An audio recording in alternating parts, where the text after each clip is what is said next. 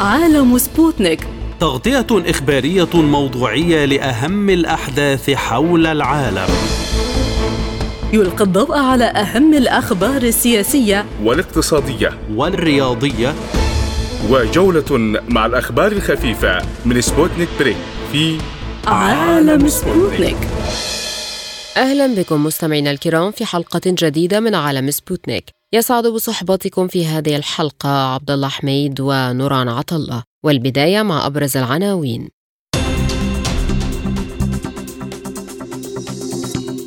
أنباء عن اتفاق وشيك لوقف إطلاق النار في غزة مقابل صفقة لتبادل أسرى حزب الله يشن أعنف هجوم منذ أسبوعين على مواقع عسكرية إسرائيلية.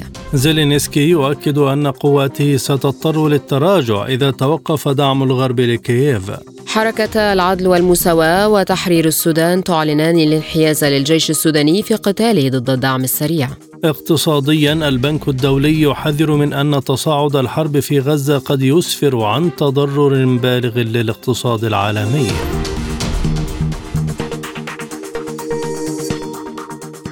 إلى التفاصيل.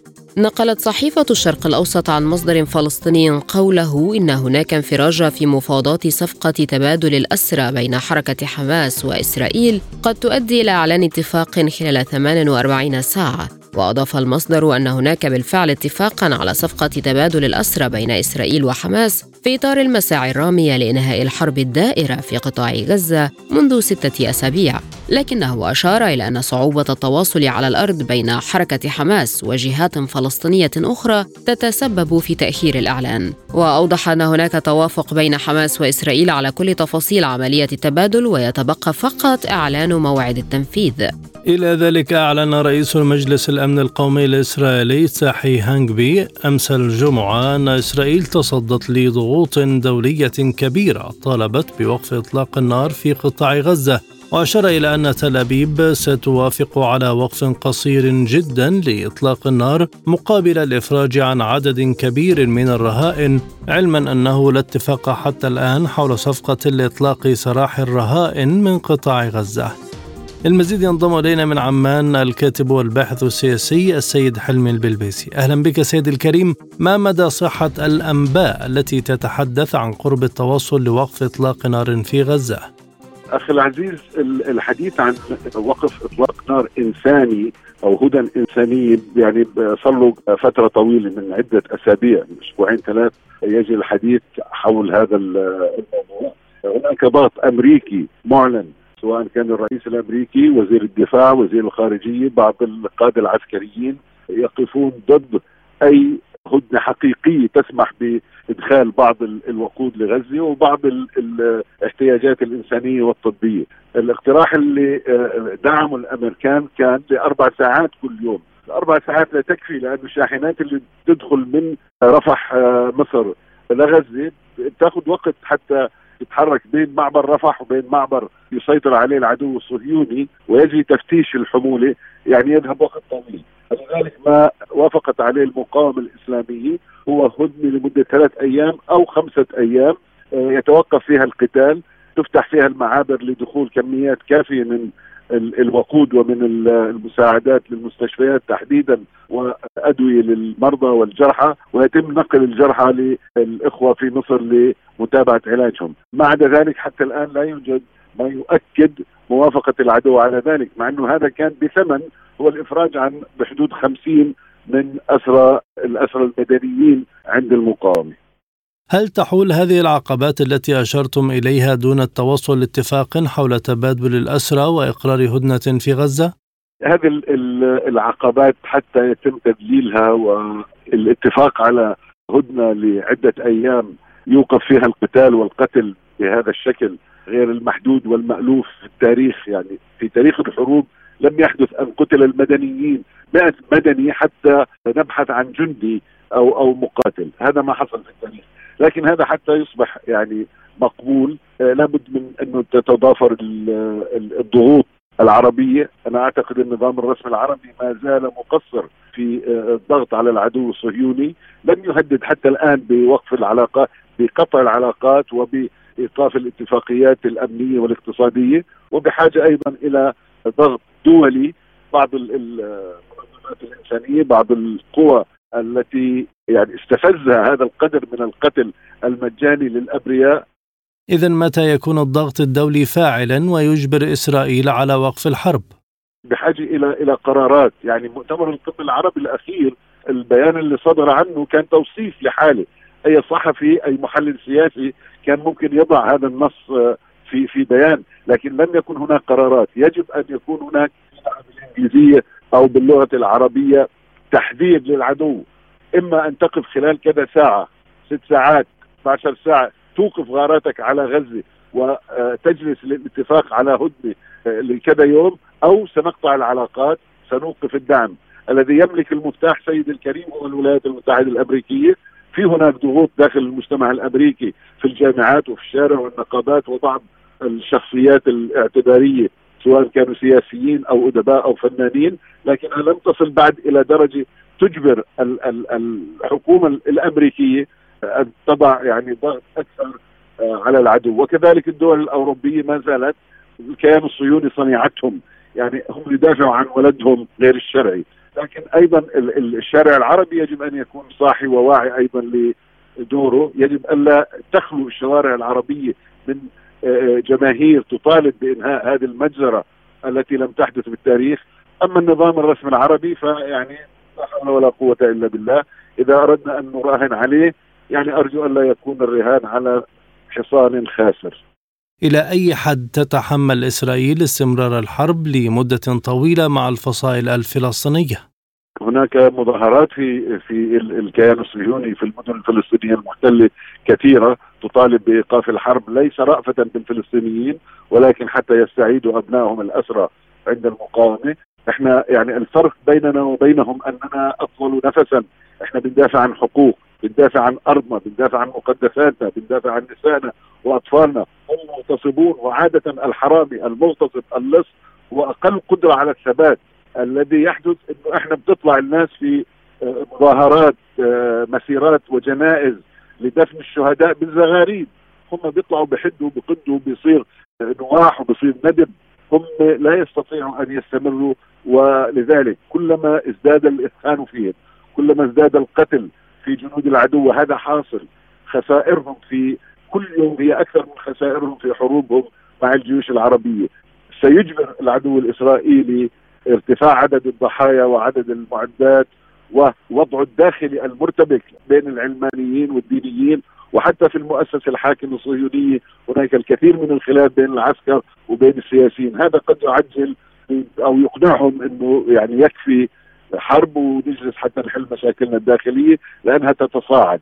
تتصاعد وأعتقد يعني اليوم الثاني لوقف الحرب ستبدأ بينهم آه، يعني التقادم بالاتهامات وستبدأ التحقيقات والمحاكمات وربما يدخل بعضهم إلى السجون. في ضوء ما يحدث على الأرض ما هي السيناريوهات المستقبلية لهذه الحرب؟ أنا أعتقد في في كل في كل حركات التحرر في العالم انتهت بانتصار حركة التحرر، يعني خذ من الجزائر إلى فيتنام إلى كمبوديا إلى كوريا في كل العالم طالما هناك حركة تحرر ستنتصر. قد تطول المدة عشرات السنوات وقد تكون لاثمان غالية وعالية. الجزائر دفعت مليون ونصف بني آدم. إحنا ما زلنا في بداية الطريق.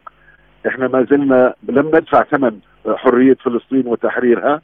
أعتقد إنه آه، هذه المعركة مهما كانت النهايات ستنتهي بانتصار للمقاومة الفلسطينية وهي تشكيل جديد لمفهوم العلاقة مع هذا العدو، العلاقة مع هذا العدو لا تكون لا بالمفاوضات ولا باتفاقيات دولتين على أرض فلسطين، هذه علاقة صاحب أرض يدافع عن أرضه بالسلاح ضد محتل لارضه.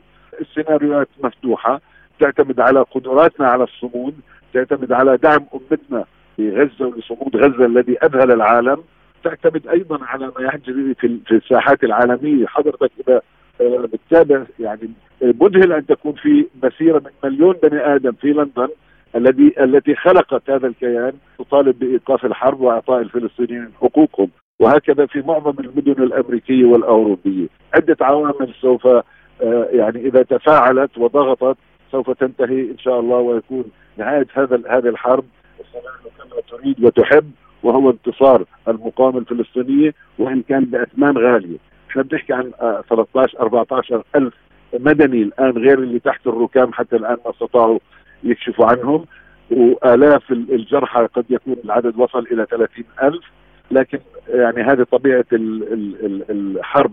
عادة بين حركات التحرر والمعتدي ميزان القوى المادي يكون في صالحه ولكن في النهاية الأقدر على الصمود الأطول نفسا هو اللي بيحقق النصر وإحنا معنا وعد الله. يعني هذا أيضا نضعه في في رأس القائمة. أعلن حزب الله اللبناني شن 12 عملية استهداف ضد مواقع عسكرية إسرائيلية في وقت ذكرت تل أبيب أن ثلاثة من مواطنيها أصيبوا بجروح جراء إطلاق صواريخ من جنوب لبنان. وفي بيانات منفصلة قال حزب الله إنه نفذ 12 عملية استهداف ضد مواقع عسكرية إسرائيلية من بينها ثمانية تجمعات لجنود إسرائيليين. وأضاف البيان أن القوات استهدفت دبابة من طراز ميركافا بالقرب من موقع برانيت العسكري كما أعلن عن هجوم بمسيرتين هجوميتين على موقع المطلة العسكري.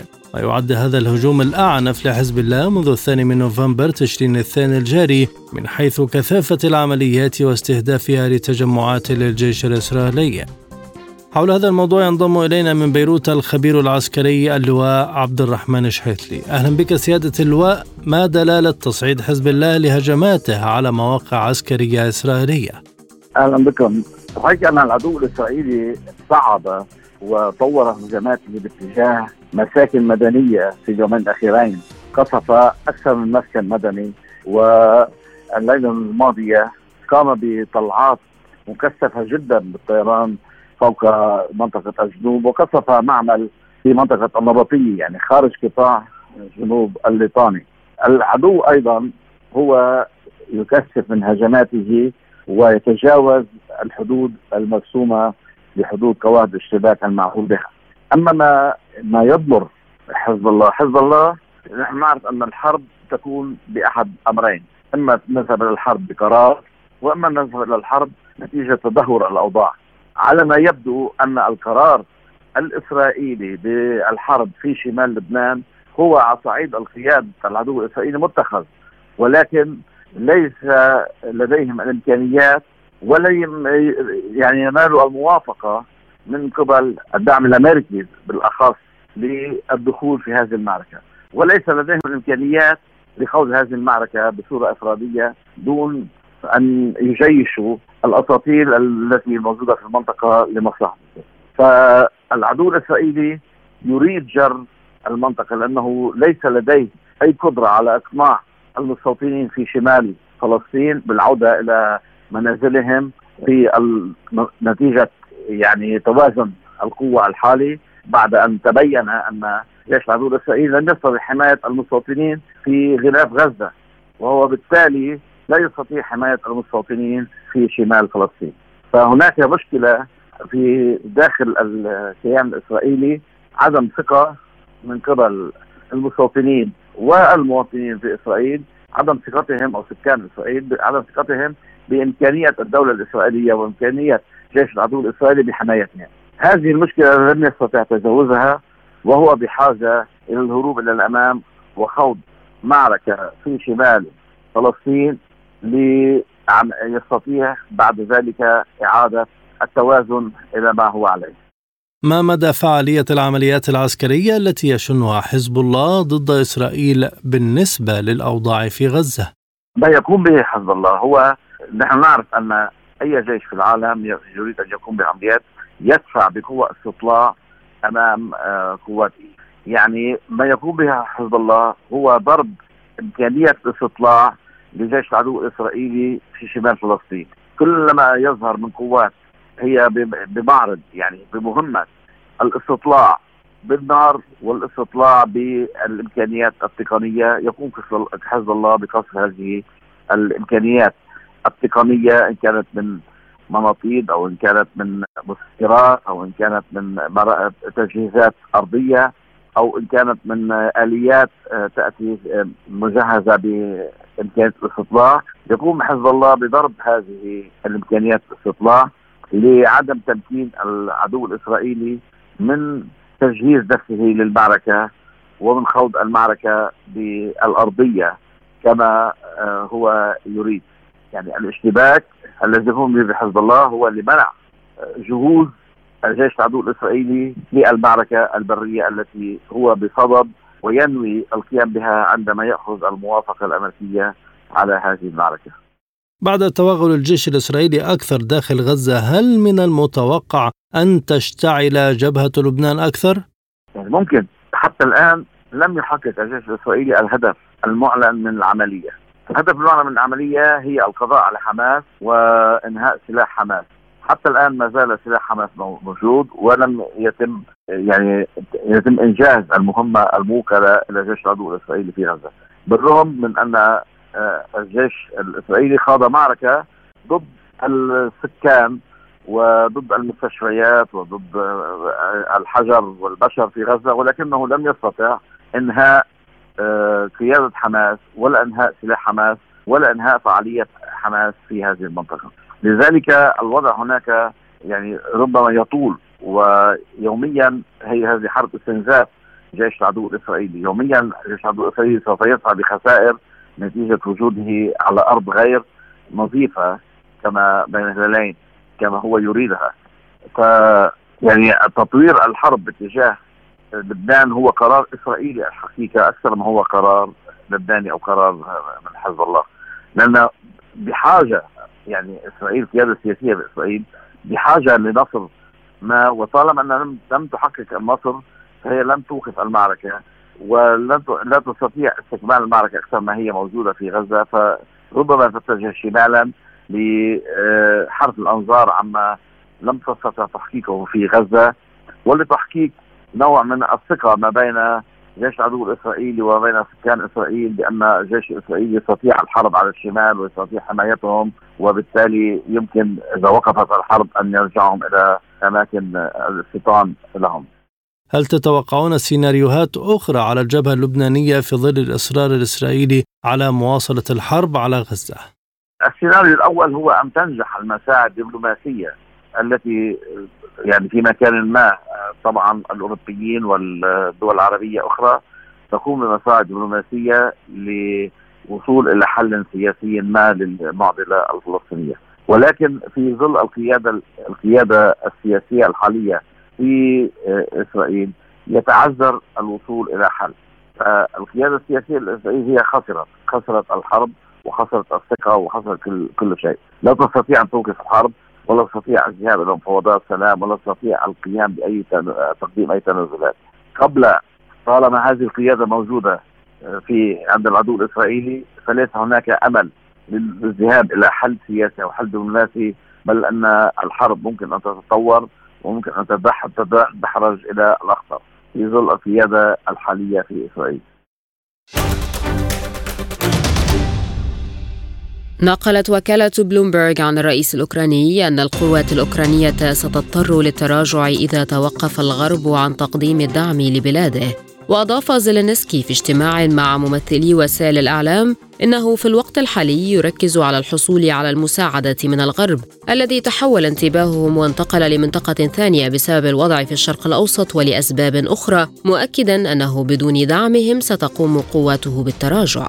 إلى ذلك وقع الرئيس الأمريكي جو بايدن على مسودة الميزانية التي وافق عليها الكونغرس لمواصلة تمويل الحكومة الفيدرالية دون أن تتضمن الخطة مساعدات إضافية لإسرائيل أو أوكرانيا. في غضون ذلك ذكرت صحيفة فورين أفيرز أنه على الولايات المتحدة أن تبدأ مشاورات مع أوكرانيا وشركائها الأوروبيين بشأن استراتيجية تقوم على استعداد كييف للتفاوض حول وقف الإطلاق النار مع روسيا. مؤكدة حاجة القوات الأوكرانية إلى الانتقال من الأعمال الهجومية إلى الأعمال الدفاعية.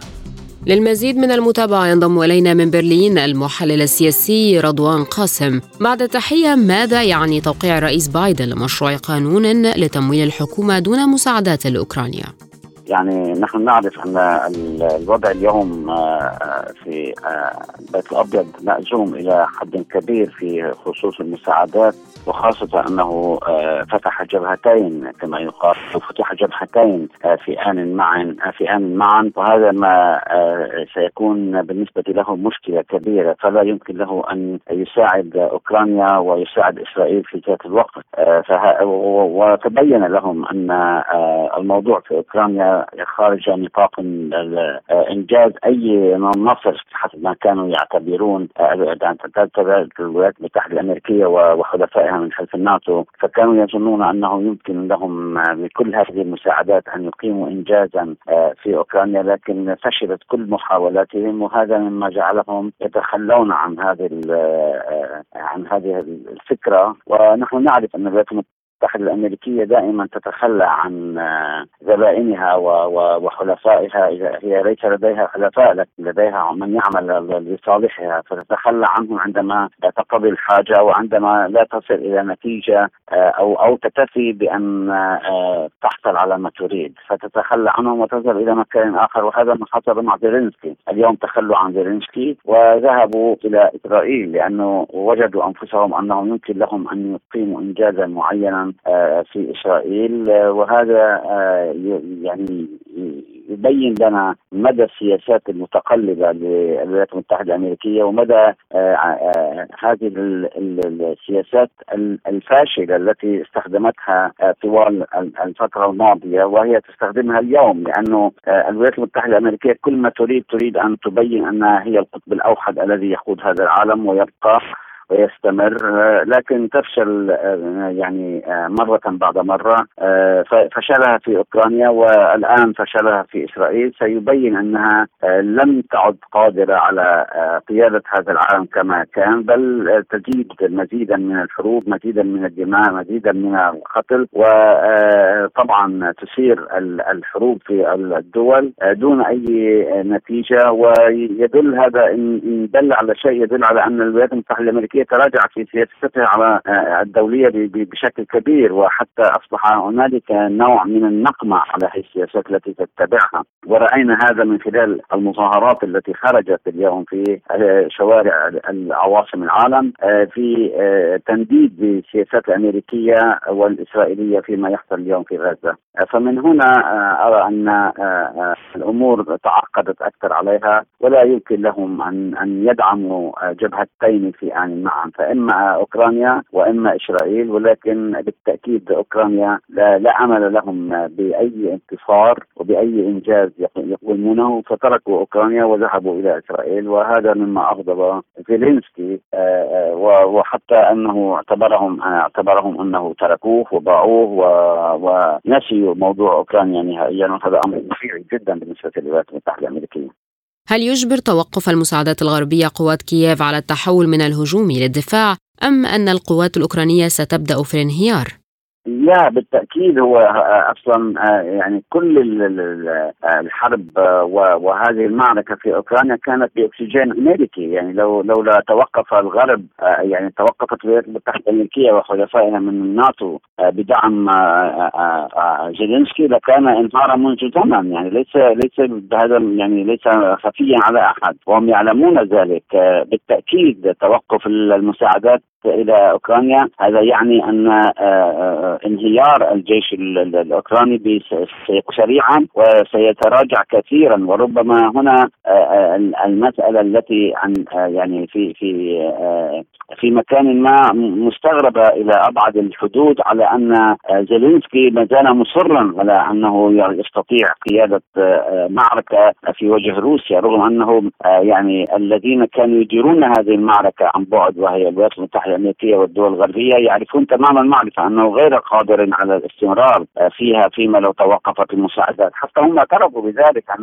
آه، لا أمل في انتصار ما أو إنجاز أي انتصار عسكري آه، وهم يعرفون إنه إذا توقفت المساعدات سينهار الجيش الأوكراني يعني سيهزم زيلينسكي في معركته. إلا أن عناده هو يعني مما يجعل المعركة مستمرة لكن بالتأكيد ستكون الهزيمة حليفته لأنه لا يمكن له أن يستمر دون الدعم الأمريكي ودون دون دعم دول الناتو. وهو مع مع كل هذا الدعم لم ينجز انجازا عسكريا واحدا. فكيف به دون دعم؟ ودون اي أي مساعدات أمريكية وغربية. حتى أنه هنالك بعض الدول أرسلت جيوش وإن لم تعلن عن ذلك لكن أرسلت مفترقه من دولها إلى الوقوف إلى جانب الجيش الأوكراني ولم يأتي بأي نجاح. أو بأي إنجاز عسكري.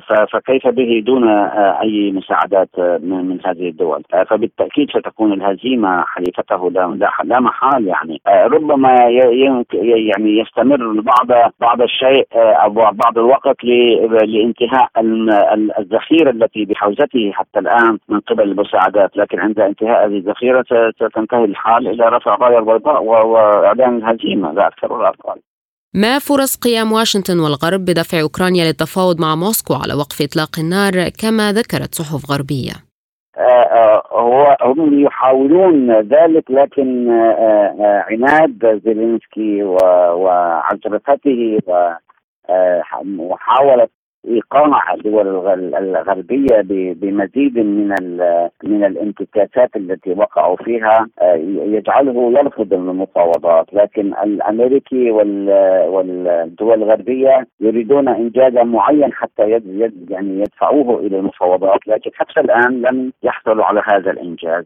فمن هنا أعتقد أنهم آه، سيترك إلى مصيره إما أن تذهب إلى المفاوضات وإما آه، أن لا نستطيع يعني اعطاء المزيد من الدعم. أنا أعتقد هنا أن آه، آه، الأمور لا تنتهي بمفاوضات تنتهي بهزيمة عسكرية للجيش الأوكراني ولزيلينسكي شخصيا وهذا مما آه، يعني أعتقد أنه ربما الباب الوحيد الذي يخرج منه الأمريكي في هذه الحالة القضاء على زيلينسكي بعقله أو بالانقلاب عليه من داخل الجيش الأوكراني أو بطريقة ما ممكن يعني أن يتخلصوا منه حتى ينتهوا من هذه المعضلة. لكن بالتأكيد آه، آه، زيلينسكي لا يريد المفاوضات لأنه لا يريد أن يهزم وخاصة بعد أن أدخل بلاده وأدخل أوروبا في حرب آه، ليس لها يعني أمد وليس لها أفق وليس لها أي نتيجة إيجابية لهم. فمن هنا أنا لا أعتقد أن المفاوضات ستكون هي الحل بالنسبة له لأنه يريد إغراق الولايات المتحدة الأمريكية ويريد إغراق الدول الغربية في هذه المعركة يجبرهم على مساعدته لكن هذا آه، لن لن لن يحصل طالما أنهم أصبحوا اليوم في أزمة آه، يعني غزة وفلسطين ودعم إسرائيل. فهذا آه، صعب عليهم إلى حد كبير. وخاصة أنهم تجربة أوكرانيا علمتهم أنهم لا يعني لا يساعدون دون دون أن يجدوا افقا لنجاح أو لانتصار معين. فلهذا سيترك لحاله إذا لم يستجيب إلى الضغوطات في الذهاب إلى مفاوضات فكما ذكرت إما بالتخلص منه بطريقة ما وإما تركه إلى مصيره وتركه إلى الهزيمة المساء التي آه، يعني سيجدها أمامه طبعا فيما لو استمر في هذه المعركة دون الذهاب إلى مفاوضات مع بشر. قررت حركة العدل والمساواة بقيادة جبريل إبراهيم وتحرير السودان بزعامة ميني آركو مناوي الذي يتولى أيضا منصب حاكم إقليم دارفور التخلي عن حيادهما والانضمام للجيش السوداني في صراعه مع قوات الدعم السريع التي سيطرت على ثلاث ولايات في دارفور بشكل كامل. وأرجع كل من جبريل إبراهيم ومناوي الانحياز للجيش السوداني على خلفية استهداف قوات الدعم السريع للمدنيين ونهبها للممتلكات كما تحدث عن أياد خارجية تشارك في هذا القتال تهدف لتنفيذ أجندة تصب باتجاه تفتيت وتقسيم السودان. وتعد قوات حركة العدل والمساواة وتحرير السودان جزءا من القوة المشتركة لحماية المدنيين التي جرى تشكيلها في أواخر إبريل نيسان الماضي بعد نحو أسبوعين من اندلاع الحرب لتتولى مهام ذات صلة بتأمين المساعدات خاصة في الفاشر عاصمة ولاية شمال دارفور. للمزيد من المتابعة ينضم إلينا من الخرطوم المحلل السياسي عمار العركي. بعد التحية ما الذي دفع حركة العدل والمساواة وحركة تحرير السودان للتخلي عن حيادهما والانضمام للجيش السوداني؟ في البدء هو طبعا طبيعة طبيعة الصراع. كما هو معلوم للجميع بأنه صراع له امتدادات وله تدخلات خارجية. الحركات المسلحة بصورة عامة الموقع على اتفاق جبا كان لها يعني من من هذه التدخلات وحتى الاتفاقيات جبا للسلام التي جاءت بهذه الحركات كانت عبر عبر عوامل خارجيه وضغوطات خارجية اللي هي كانت راعيه لهذا الاتفاق وهنالك كانت بعض الضمانات التي يجب توفرها لحركات الحركات المسلحة. فيما بعد وحسب التطورات الأخيرة وكان الدعم السريع كان جزء من هذه هذه الاتفاق وجزء من الموقعين على على اتفاق جبل السلام الذي شهد عودة الحركات. التطورات الأخيرة وعندما اندلعت الحرب ما بين الدعم السريع والجيش السوداني توقفت هذه الحركات في في موقف الحياد بالاعتبارات السياسية الأولى التي تعتبر أن الدعم السريع هو أحد الذين وقعوا معهم الاتفاقية وهنالك ارتباطات سياسية وارتباطات مناطقية وارتباطات جهوية تربطه بال هذه الحركات. أضيف إلى ذلك بأن الطرف الآخر هو الجيش السوداني قوات الشعب المسلح التي يمثلها البرهان وهو الطرف الآخر الذي كان موقع على اتفاق السلام الذي أشرت له. فبالتالي اتخذت هذه الحركات موقف الحياد. هذا من الش... من المظهر السياسي الظاهر أو التفسير السياسي للموقف الحياد. ولكن هنالك بعض المصالح الأخرى على مستوى الحركات مصالح سياسية وهنا أقصد الحركتين الرئيستين في هذه في هذه علما بأن ليس كل الحركات آه، أخذت جانب الحياد، هنالك من انضم إلى قوات الشعب المسلحة وهنالك من انضم إلى الدعم السريع وهنالك من اتخذ موقف محايد. الحياد هنا مقصود به الحركتين الرئيسيتين التي يرأسهما دكتور جبريل خليل إبراهيم اللي هو وزير الماليه ورئيس حركة العدل والمساواة وكذلك مني اركم الناوي رئيس حركة تحرير السودان. فهم اتخذوا جانب الحياد من حسب الأسباب التي ذكرتها مقدما وهنالك بعض المصالح التي يعني قد يجنيها الحركتان على على على مستوى الإقليم وعلى مستوى على مستوى اتفاقية السلام التي جعلها أو يكاد يكون النصيب الأكبر من استحقاقات اتفاق جبا عادت إلى هذا الرجلين اللي هو أخذ منصب حاكم إقليم دارفور والآخر أخذ منصب وزير وزير المالية الاتحادي. فبالتالي آه، كان هنالك أسباب أخرى للحياد خلاف التي ذكرتها وذلك على مستوى المكاسب الشخصية للحركتين ولزعيمين هذه الحركات. بعد هذا وفي بعد وبعد ما تطورت الأحداث وضحت الرؤية بتقدم أو آه، هنالك انتصار انتصارات أو نسميها مؤشرات لانتصارات للجيش السريع على المستوى السياسي وعلى المستوى العسكري بادر هذا بادر الطرفان بإعادة موقفهما في في مسألة الحياد انحازوا إلى قوات الشعب المسلحة حسب البيان والمؤتمر الصحفي المعلن.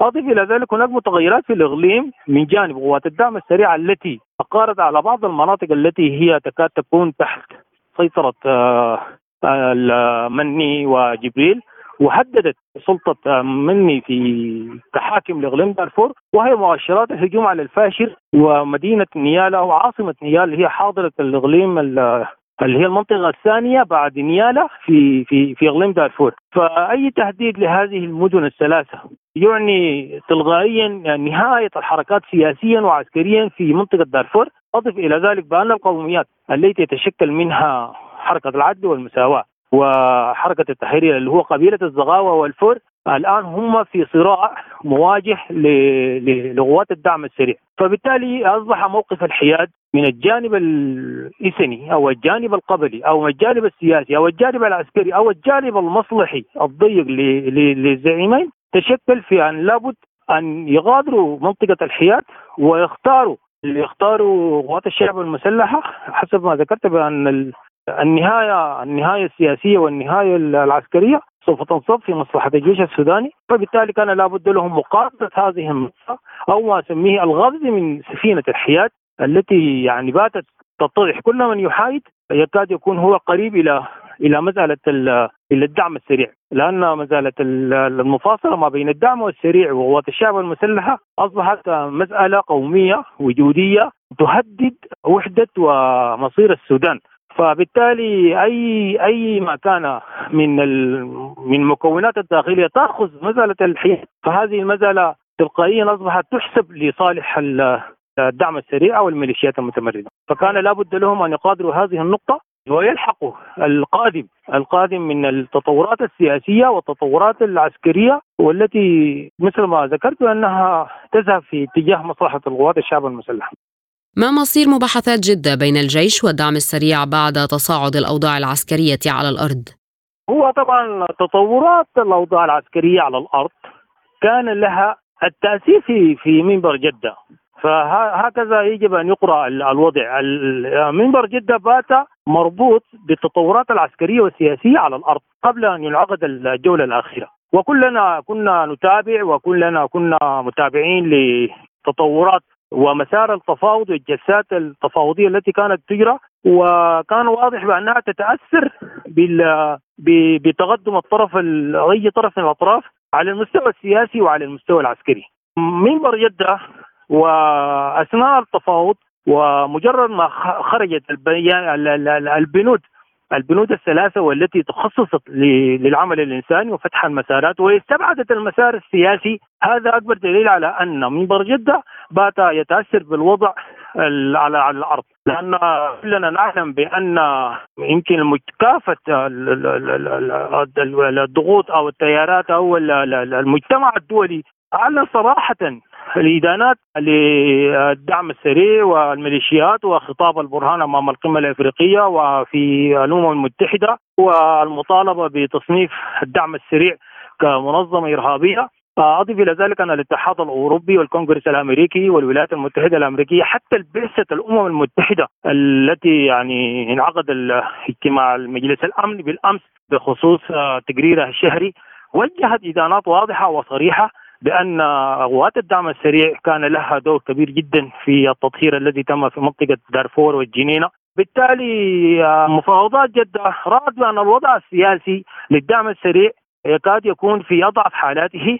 أضف إلى ذلك بأن الوضع قوات الشعب المسلحة كانت لها يد الطولة في في في السيطرة على الأوضاع.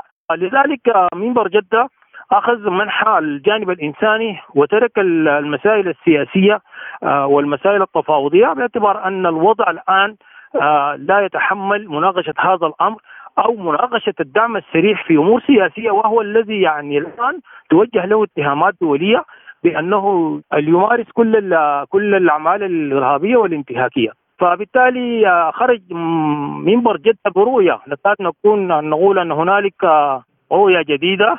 أو فلسفة جديدة لعمل المنبر. الآن قد تكون ظهرت نتائجها في في الدول التي كانت تساند آه، الدعم السريع كينيا وإثيوبيا. وبالأمس آه، الإمارات العربية أخرجت آه، بيان كاد يكون بيان متوازن ومرن جدا في إطار في إطار حلحلة الأزمة السودانية. فبالتالي منبر جدة الآن يسير على خطى ويتبع اتباع لتطورات الواقع السياسي والعسكري في السودان ويسير على هذا الاتجاه. حذر البنك الدولي من أن تصاعد الحرب في غزة قد يسفر عن تضرر بالغ للاقتصاد العالمي الذي يعاني بالفعل وضعا سيئا. وأشار البنك تحديدا إلى آثار مباشرة على السلع الأساسية خاصة النفط والأغذية راسما ثلاث سيناريوهات متوقعة وفق تطور الأحداث.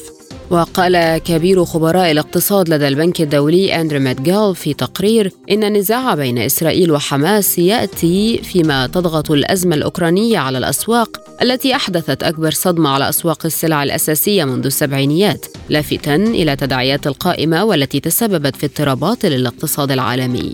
وأكد جيل أنه يتعين على صانع القرار التيقظ لأنه إذا تصاعد النزاع فسيواجه الاقتصاد العالمي صدمة طاقة مزدوجة للمرة الأولى منذ عقود من الحرب في أوكرانيا والنزاع في الشرق الأوسط. المزيد من المتابعة ينضم إلينا من بيروت دكتور بيير عزار الخبير بالشؤون الجيوسياسية والاقتصادية بعد تحية دكتور بيير ما هي الأضرار التي قد تلحق بالاقتصاد العالمي جراء الحرب الإسرائيلية في غزة؟ هنالك آه، تضخيم حول انعكاسات ما يحصل في غزة على الاقتصاد على مسرح الواقع الدولي لأنه يجب أيضا أن نكون حذرين. لا يوجد اقتصاد عالمي لا يوجد اقتصاد دولي. هذه مصطلحات غير دقيقة لأن الواقع الدولي شديد التعقيد واللاعبون على مسرح العلاقات الدولية متعددو الهوية والانتماءات. إذ هنالك الدول وهنالك المنظمات الحكومية وهنالك القوى العبرة الوطنية لا يمكن أن أبسط هذا التعبير، القوى العبرة الوطنية هي اليوم الفاعلة جدا وهي التي تمثل الشركات والأفراد وغيرها من الأمور المؤثرة. الشركات بكامل تفاصيلها من مجمعات الصناعية العسكرية إلى كافة آه، آه، معايير التكنولوجيا والذكاء الاصطناعي. ولكن تبقى الدولة هي الشخص الممتاز. على مسرح العلاقات الدولية لأنها أكبر سوق للاستهلاك، لماذا أقول هذه هذه المقدمة؟ لأنه عندما يطرح البنك الدولي بانه سوف يكون هنالك انعكاسات، علما بأن البنك الدولي لا يمكنه أن يقيم بشكل دقيق لأنه هو مسؤول إلى حد ما على موضوع التنمية وتحفيز عملية المساعدات للتطوير الداخلي بعكس صندوق النقد الدولي الذي هو الأكثر تاثيرا في المقاربات على مسرح الواقع الدولي، ما يحصل داخل إسرائيل لا ينعكس مباشرة، لماذا؟ لأن إسرائيل هذه الدولة قوتها ليست من عناصرها الموجودة داخل إسرائيل، شعب وجيش إلى ما هنالك علما بأنها دولة لخدمة جيش وليس جيش لخدمة دولة. لأن إسرائيل لديها تأثير كبير على ما يعرف بالرأسمالية الموجودة عبر العالم والأكبر الرأسمالية الأكبر هي داخل الولايات المتحدة. إسرائيل لديها تأثير مباشر على مؤسسات التصنيف الائتماني. إسرائيل لديها تأثير كبير على كل حركية المقاصة عبر النظام المالي المصرفي والغير المصرفي وهي التي تؤثر على ما يعرف بالسويفت وهي التي أدت إلى التحرك بشكل عنيف من أجل محاولة إخراج روسيا من نظام السويفت لأن روسيا ترتكز على النظام السويفت وهو نظام حساس من أجل المعاملات والإدارات المالية بين يعني هي يعني لنقول السويفت هي في الواقع جمعية اتصالات مالية عالمية بين المصارف هذا السويفت يحصل عملية مراسلات بين المصارف وهي مراسلات آمنة ومنخفضة الكلفة أو التكلفة، لماذا أقول هذا الكلام؟ لأن إسرائيل أيضا لديها التاثير على ما يعرف بالتمويل كسلاح. أصبح التمويل وهو من خلال صندوق النقد الدولي وإسرائيل عندما نقول صندوق النقد الدولي يمتلك سلعة هي أسلحة متميزة فريدة من نوعها هي التمويل. يستطيع أن يقرض الدول ويضغط على هذه الدول. و ومنظومه السويفت في نهاية الأمر هي آه، تؤثر بطريقة أو بأخرى على كل من يتعرض إلى محاولة عزلة عن منظومة السويفت كما حاولوا مع روسيا لأن روسيا لاعب أساسي داخل منظومة السويفت وإسرائيل اذا هي التي تحرك السويفت إسرائيل لديها التمويل كأنه تسليح كأنه سلاح فتاك جدا تمارسه عبر هذا الكوكب. طبعا إسرائيل ليس لديها هوية مباشرة في الموضوع المالي إنها آه، آه، نسبت الهوية لعدة شخصيات عالمية آه، سواء منظمات غير حكومية سواء أفراد سواء شركات وهمية حتى عملات الرقمية المشفرة. كلها إسرائيل لديها تأثير كبير، اليوم الإشكالية هي ليس مدى تأثير ما يحصل داخل إسرائيل على الواقع. الاقتصادي العالمي، أرفض هذا التعبير ولكن لكي نبسطه للرأي العام لكي لا نقول اقتصاد عالمي ولكن أجدد أرفض هذا المصطلح. الموضوع الأساسي هو يجب أن نبحث لكي نفهم التأثيرات. هل ما تزال الحركة الصهيونية تستطيع حقيقة أن تؤثر بكامل التفاصيل على الرأسمالية؟ وعلى مؤسسات التصنيف الائتماني وعلى المحكمة الجنائية الدولية وعلى سويفت وعلى أيضا النظام النقد الدولي الخاص. إعلاميتنا هذا هو بيت القصيد، النظام النقد الدولي الخاص هو الذي يدير اليوم التدفقات على مسرح الواقع الدولي دون وخارج رقابة البنوك المركزية، بمعنى أن البنوك المركزية لا تمتلك أدوات نقدية من أجل اكتشاف حركية ما يقوم به النظام النقدي الدولي الخاص. وهو الذي تغذيه صناديق التحوط المعروفة بال hedge fund صناديق التحوط هؤلاء مثل الذين يلعبون القمار لا يدعون جدول أعمال ويؤدي إلى انهيارات كبيرة. عندما ننظر إلى إسرائيل علينا أن ننظر إلى هذا الربط الكبير الذي يعرف بال linkage لأنه العلاقات الدولية إعلاميتنا سواء بالناحية الجيوسياسية أو الناحية الجيو اقتصادية ليست سؤال وجواب. هي عملية ربط لا يمكن أن نفهم ما يحصل في غزة خارج ما يحصل في أوكرانيا وما يحصل في أوكرانيا خارج ما يحصل في أفريقيا أو في الاتحاد الأوروبي أو في الولايات المتحدة أو في بحر الصين الجنوبي. كل العملية كلها متداخلة. حينئذ نستطيع أن نقارب بطريقة أكثر دقة وأكثر شمولية. هل يواجه الاقتصاد العالمي صدمة طاقة مزدوجة للمرة الأولى منذ عقود إذا تم تصعيد الأوضاع في غزة كما حذر البنك الدولي؟ أزمة طاقة عالمية تقصدين الطاقة يعني الغاز والنفط نعم. هذا الكلمة نعم. من هذا الأمر دقيق جدا لأن إسرائيل ليست المؤثرة اليوم في موضوع الطاقة هي تسعى خاصة عندما حصلت الحرب الأوكرانية الروسية الأوكرانية، روسيا هي مصدر الطاقة، روسيا إيران قطر آه، آه، آه، هذه الدول هي التي تؤثر على من لأننا نقول اليوم غاز أكثر من النفط. وطبعا المملكة العربية السعودية وكل دول مجلس التعاون الخليجي ولكن عندما نقول هذه البلدان الأربعة هي البلدان التي تؤثر على المنظومة، إسرائيل إذا اذا فقدت المنصة منصة كريش وحقول آه، آه، لبيتان إلى ما هنالك من تمار. هذه الحقول التي تسعى وحقل كريش مؤخرا في لبنان والتي خرجت شركة توتال لأنها في نهاية الأمر هي إسرائيلية ولبنان دفع ثمن غالي وخسر منطقة بحرية هائلة ولن يعطوا لبنان نفطا وغازا ولو كان هنالك نفطا وغاز. لا يمكن لدول صغيرة أن تمتلك هذه السلعة الاستراتيجيه إسرائيل إذا استشعرت إعلاميتنا حماس أو أي كيان فلسطيني بأنه يمكن أن يحصل التهجير وهذا طبعا انتهى الأمر وفشل هذا الأمر الموضوع الأساسي سوف يفجرون كل منصات النفط وأنابيب النفط الموصولة عبر مصر خاصة عبر مصر وأيضا عبر الأردن لأنه إسرائيل لديها عملية تشابك بالأنابيب مع مصر لأنها لا تستطيع أن تصدر بشكل سهل خارج إطار مصر خاصة إن مصر دولة غازية جدا. وهذا سبب أساسي من الصراع على غزة. صح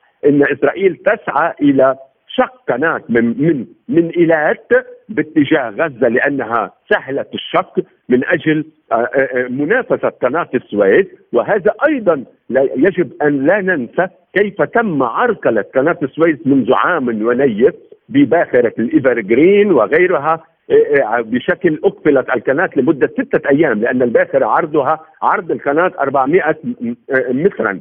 وبالتالي نحن إذا إسرائيل لا تمتلك التأثير المباشر في عملية الغاز والنفط ابدا إنها تفتقد لهذه القدرة ولكن هي تستطيع أن تتحكم بالشركات الأوروبية والأمريكية لأنه الراسمال الأكبر لهذه الشركات هو راسمال يهودي ولو لم يكن ظاهر على العيان سواء بسك الملكية أو بالإعلام إنما من تحت الطاولة إسرائيل تحرك كثير من الشركات التي تعمل على تنقيب الغاز والنفط. كيف يمكن احتواء أضرار الحرب في غزة على الاقتصاد العالمي؟ يعني هل هناك إمكانية لتحقيق ذلك؟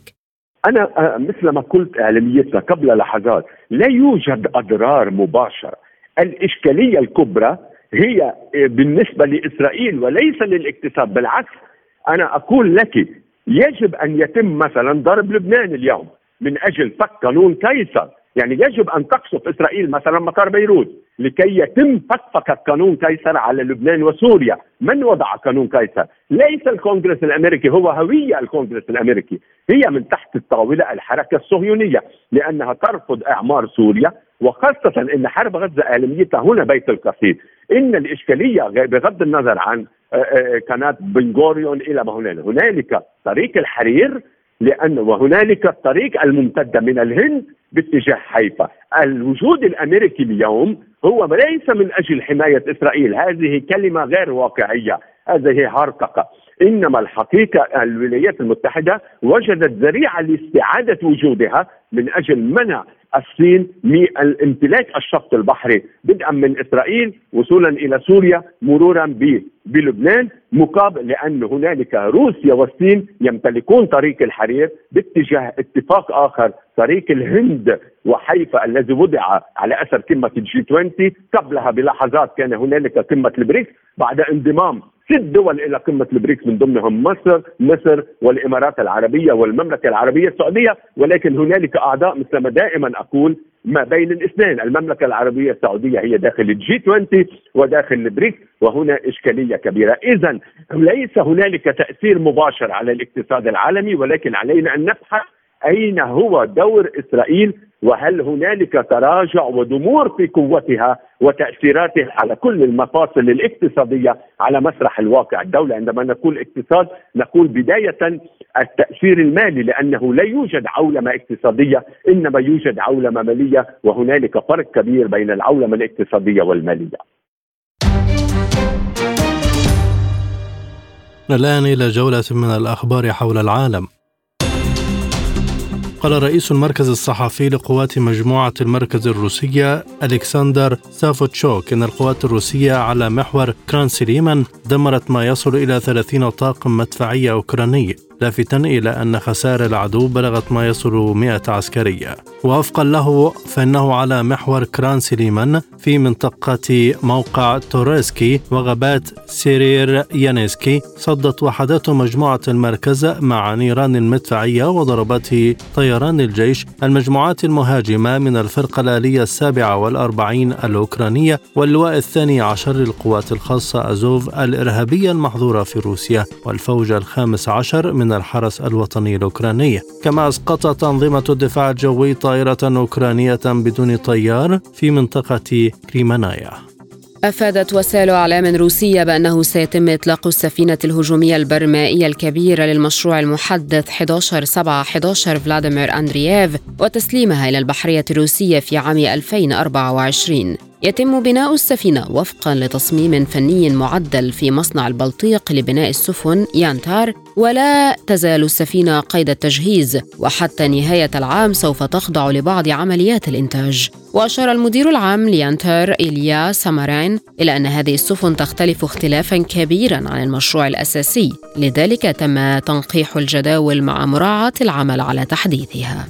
أعلنت وزارة الطوارئ الروسية إرسال 30 طنا من المساعدات الإنسانية إلى مصر تمهيدا لنقلها إلى قطاع غزة. وقالت الطوارئ الروسية في بيان أن الجسر الجوي لإيصال المساعدات الإنسانية تم تنظيمه بتوجيه من الرئيس فلاديمير بوتين وبتكليف من وزير الطوارئ الروسية وأشارت إلى أن طائرة من طراز إل 76 أقلعت من مطار جروزني متوجهة إلى مطار العريش في مصر وتشمل المساعدات مراتب ووسائد وغذاء للأطفال ومواد أخرى.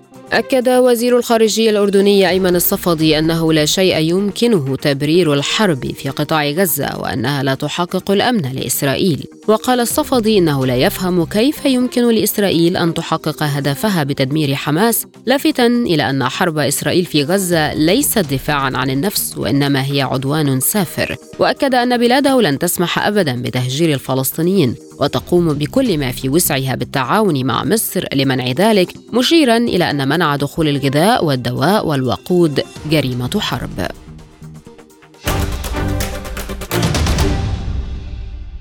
مستمرون معكم وهذه تذكرة بأهم ما جاء في عالم سبوتنيك.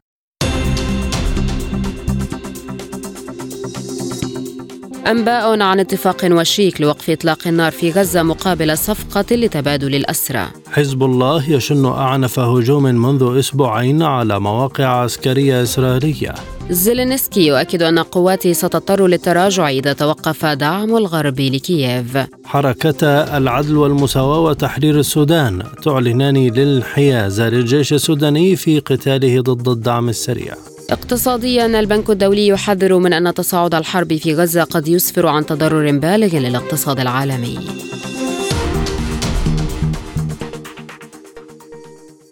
الآن مع أخبار الاقتصاد.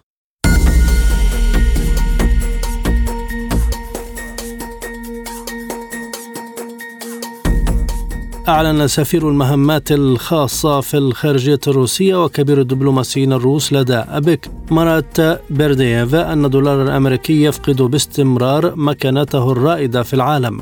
وأرجع في تصريحات لوكالة سبوتنيك أسباب تراجع الدولار إلى حجم الدين الوطني الأمريكي في المقام الأول معربا عن اعتقاده أن الانهيار مسألة وقت فقط. وأضاف باردييف الذي يشارك في قمة أبك أن حجم هذه الأزمة يمكن أن يلقي بظلاله الخطيرة على الانهيار المالي الذي شهدته الولايات المتحدة في الفترة بين عامي 2007 و2008 أعلن وزير الزراعة الروسي ديمتري باتروجيف أن أول سفينتين محملتين بالقمح الروسي المجاني توجهتا إلى الدول الأفريقية.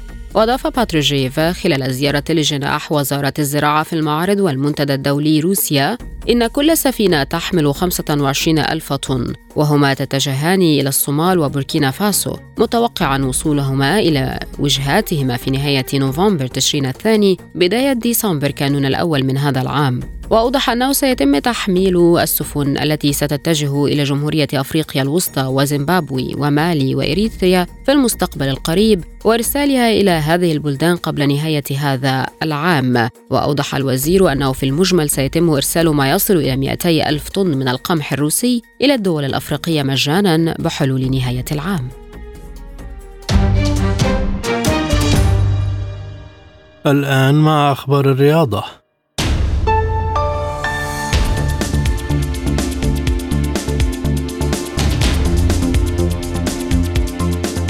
تأهل المنتخب الأرجنتيني لثمن نهائي كأس العالم للناشئين تحت 17 عاما بعد فوزه على نظيره البولندي برباعية نظيفة ضمن المجموعة الرابعة. سجل أهداف الأرجنتين كل من تياغو لابلاس وأغوستن روبرتو وإيان سوبيابري وسنتيغو لوبيز. ليتأهل المنتخب الأرجنتيني متصدرا مجموعته. كما التحق المنتخب الياباني بركب المتأهلين إلى ثمن النهائي عن المجموعة نفسها بعد تغلبه على نظير السنغالي المتأهل أيضا بهدفين دون مقابل.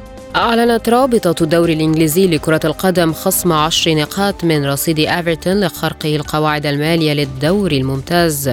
وأضاف النادي الإنجليزي في بيان أنه ينوي استئناف العقوبة. كما أوضح أنه يعتقد أن اللجنة فرضت عقوبة رياضية غير متناسبة وغير عادلة على الإطلاق. وتابع إن النادي كان منفتحا وشفافا في المعلومات التي قدمها إلى الدوري الإنجليزي الممتاز وأنه احترم دائما نزاهة العملية.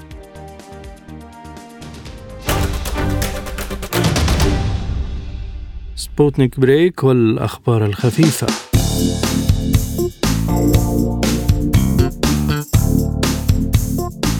دشن نائب حاكم إمارة أبو ظبي هزاع بن زايد آل نهيان محطة الظفرة للطاقة الشمسية الكهربائية التي تبلغ قدرتها الإنتاجية 2 ميجا وات وتعد أكبر محطة طاقة شمسية في موقع واحد على مستوى العالم. أكد الشيخ هزاع أن دولة الإمارات ماضية في خططها لتعزيز أمن الطاقة ومصادرها عبر خلق مزيج متنوع يسهم في خفض الانبعاثات ويدعم الاقتصاد الوطني وجهود التنمية المستدامة. القدامى حدد طبيب التوليد الروسي فاليري غوريف عدة عوامل يمكن أن تهدد بخطر حدوث ولادة مبكرة لدى بعض النساء. وقال الطبيب إن عوامل الخطر للولادة المبكرة هي النحافة والحمل المتعدد أو غير المخطط له والتدخين في حين أن عمر الأب المستقبلي ليس عامل خطر للولادة المبكرة. وأضاف في حديثه لوكالة سبوتنيك إن عوامل الخطر الرئيسية للولادة المبكرة تشمل أن يكون مؤشر كتلة الجسم أثناء الحمل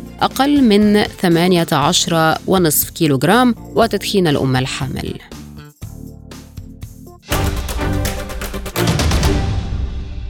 لا يبقى في هذه الحلقة سوى التذكير بأهم ملفاتها.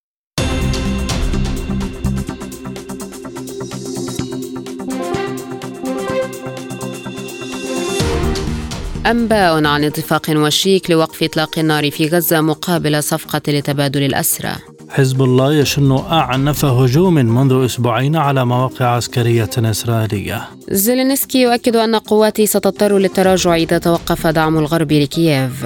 حركتا العدل والمساواة وتحرير السودان تعلنان الانحياز للجيش السوداني في قتاله ضد الدعم السريع. اقتصاديا البنك الدولي يحذر من أن تصاعد الحرب في غزة قد يسفر عن تضرر بالغ للاقتصاد العالمي. رياضيا المنتخب الأرجنتيني لكرة القدم ليتأهل لثمن نهائي كأس العالم للناشئين تحت 17 عاما.